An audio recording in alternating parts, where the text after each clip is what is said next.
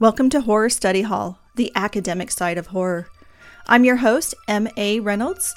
It's time to get spooky.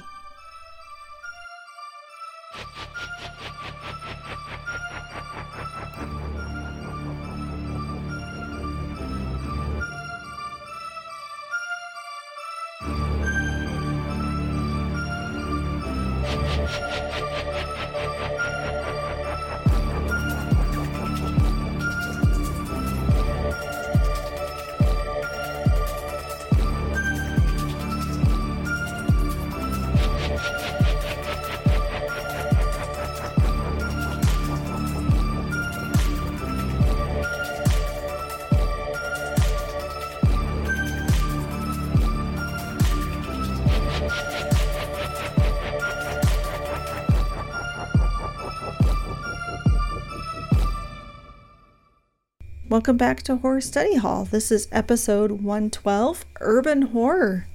This will be the last episode of season one.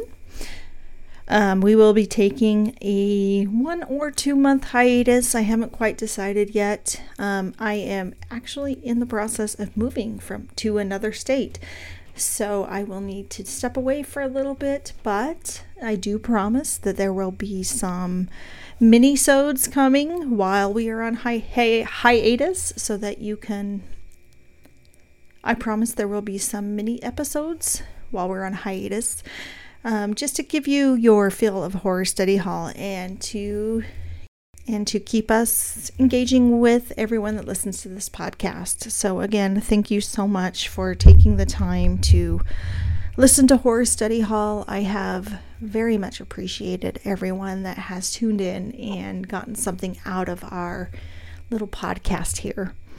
So, without further ado, episode 112 Urban Horror. Most of us enjoy the comforts of city life.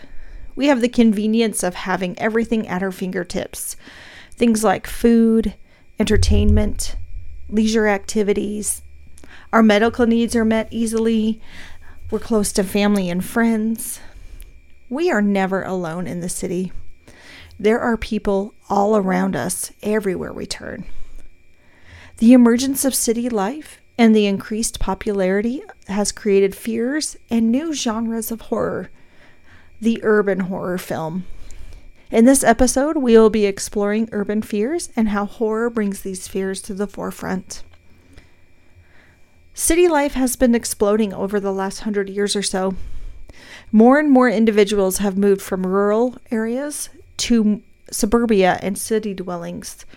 We have become closer together into a more concentrated community of diverse individuals from all socioeconomic classes, all religions, all backgrounds, races, creeds, all in one melting pot in the city. With this shift, our cultural fears have evolved. Instead of being afraid of animals or darkness or what lurks around the corner, we are afraid of our neighbors. We're afraid of crime. We are afraid of the urban landscape. City life has evolved our fears to make us afraid of things like alienation, loneliness, gentrification, social and economic discrimination, and other fears previously not part of everyday lives when we were in more rural or small communities.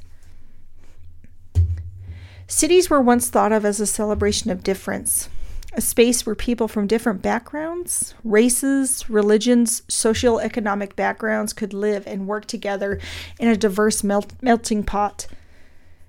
Nowadays, Cities are often seen as overwhelming and dangerous. We are weary of the person sitting next to us on the train. We wonder what our neighbor could be hiding behind his privacy fence. We fear crime, even without data to back up our fears. We fear crime even when the data shows us that crime has been on steady decline over the last several decades. We are taught to fear those around us and to become more secluded, even though we are living in a diverse and close landscape. Architecture also plays a major role in these fears and in horror in general. It is the Gothic house, the skyscraper apartment building, the neighborhood, the mall where a horror takes place. It's a character in films we watch, in addition to being the protagonists and antagonists. The best horror movies use the environment as a storytelling tool in addition to just being the setting or background information. This provokes the viewer to think about the world we live in, encourages us to take a deep look into how we interact with our environment, and causes us to consider how we experience everyday lives. Restoration, gentrification, planned communities, etc., can be just as or more scary than the monsters in the horror films that we view.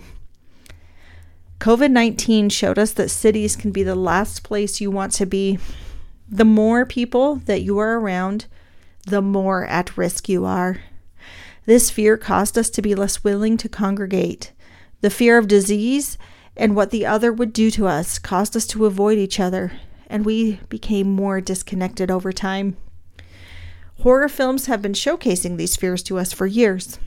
They have showed us that we fear being victimized by crime. We fear the breakdown of society. We fear disease.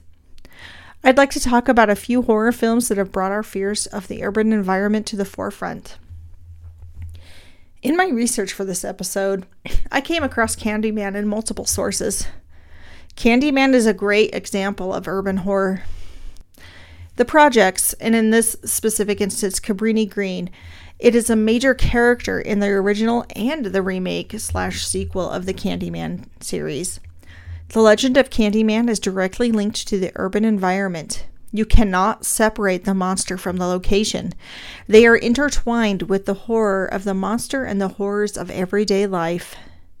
The monster and the urban landscape draw our attention to the gentrification of the project, especially in the remake, where Cabrini Green has been reimagined as a luxury housing complex opposed to the low income housing from the original film. They took what once was meant for affordable housing for maybe some of our more at risk individuals in our community to luxury apartments for only those who can afford to live above the, rest. The urban wasteland of Cabrini Green, with the graffiti, unsafe and unclean living conditions, they feed into our fear of the city. Cabrini Green is a great example of horror using the city as a character and as a fear. Take a just take a moment and think about Candyman if you've seen the film. From the graffiti to the way the characters interact with each other, especially the first one, where we have a more well to do white woman coming to an area where she may not be considered welcome, where she is seen as a threat. To talk to those who live in poverty, who experience the real fears of the city discrimination, injustice, non affordable housing.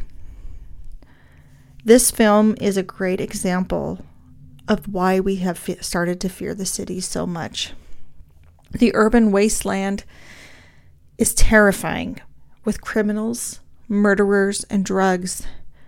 There is no social control in this landscape. The authorities do not care when they're first contacted about the the murders or disappearances of Cabrini Green in the original. And that is due to the race of those who are missing. And you can see this in everyday life.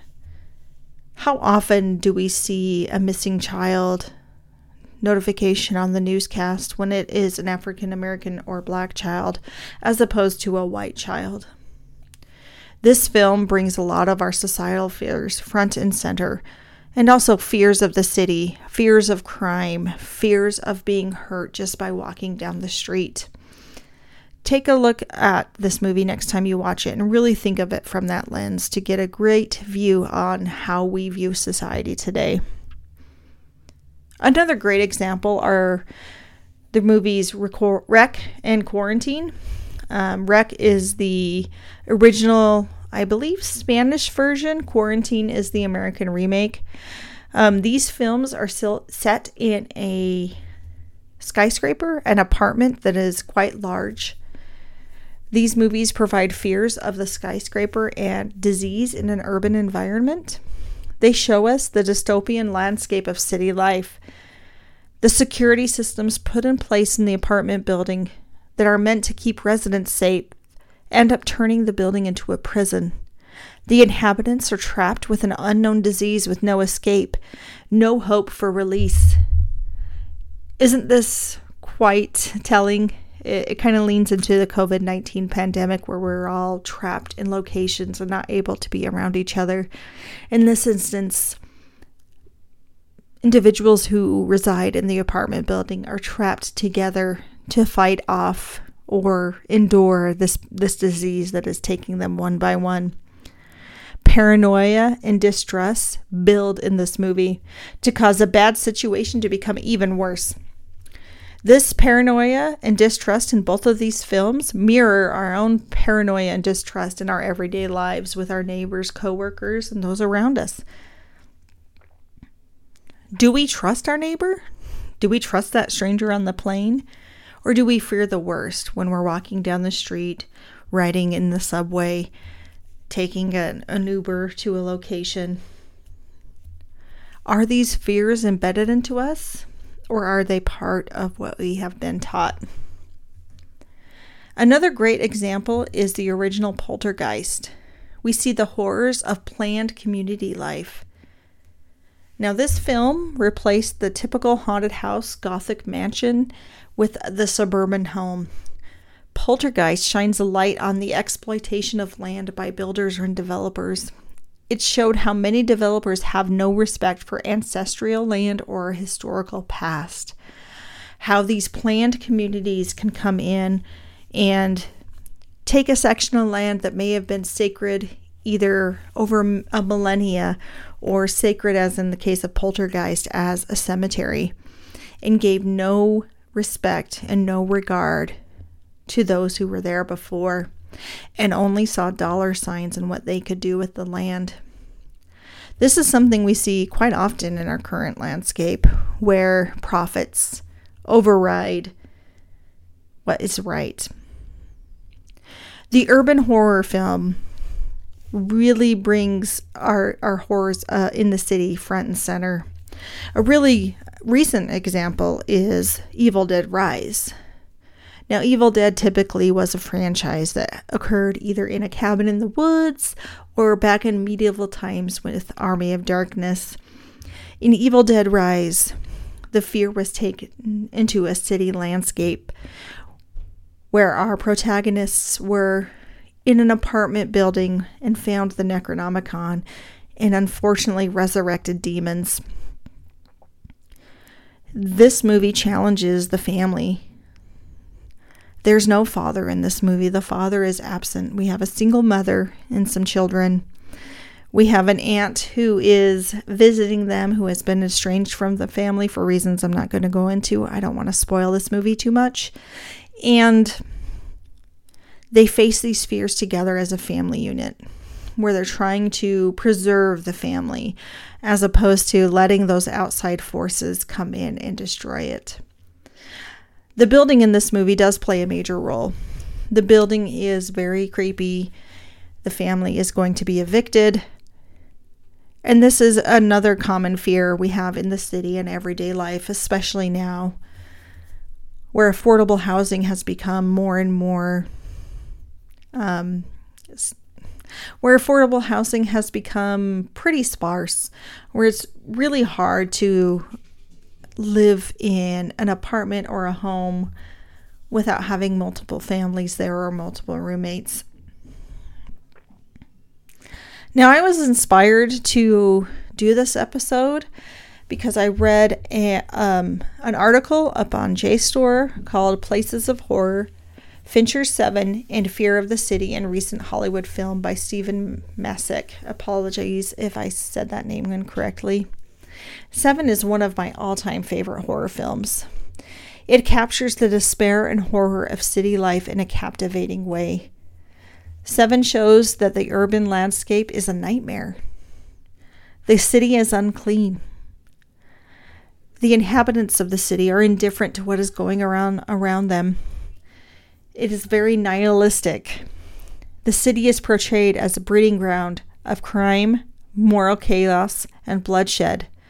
The city in Seven is a cesspool of the worst that humanity has to offer.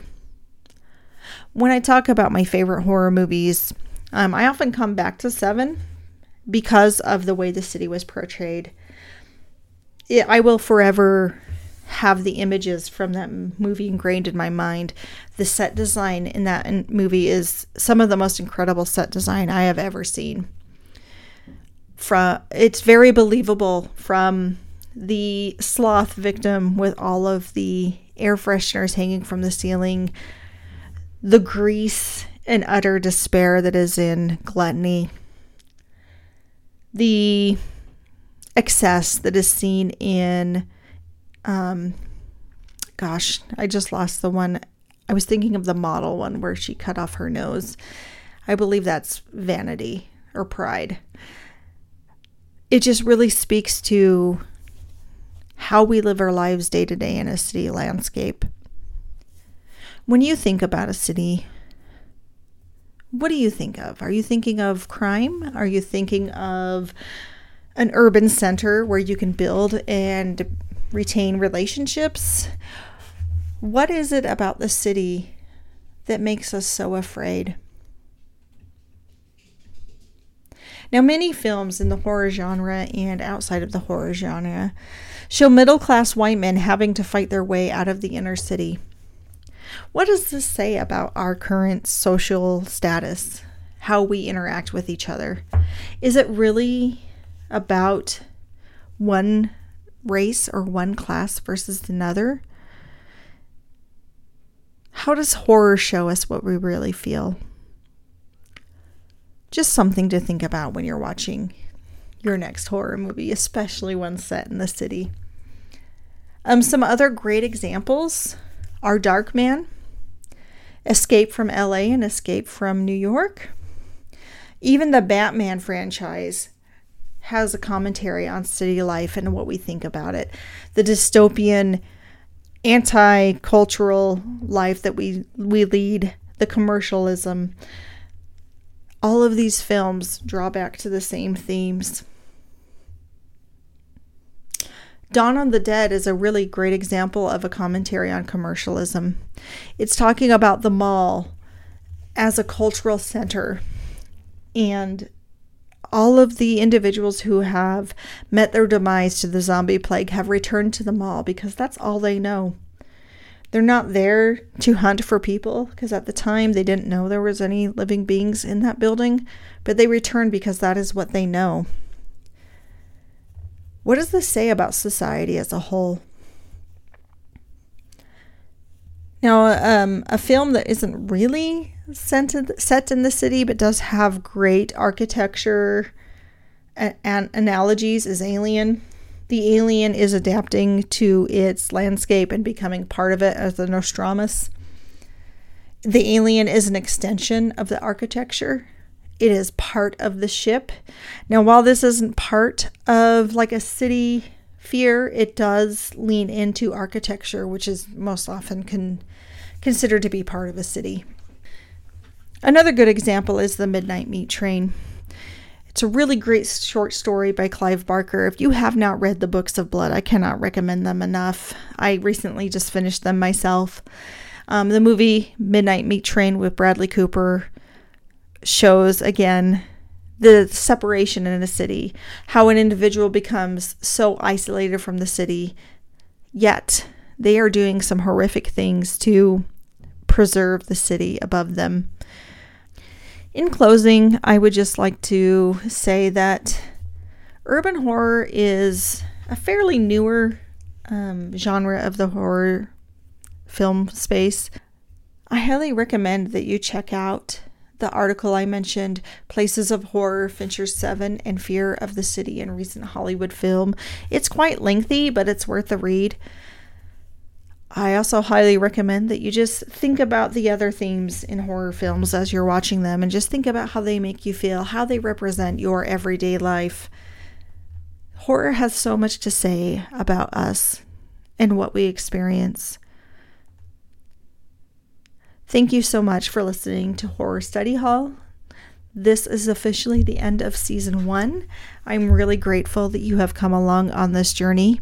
Don't forget to follow us on social media at Horror Study Hall on Instagram and Twitter. Listen to us wherever you find your favorite podcast. Don't forget to rate and review to help us get our voice out there and let others know about this podcast. I really appreciate you tuning in, and I will see you again soon when I post some mini episodes, and we'll be really excited for season two to start in July of 2023. Thank you so much, and stay spooky, my friends.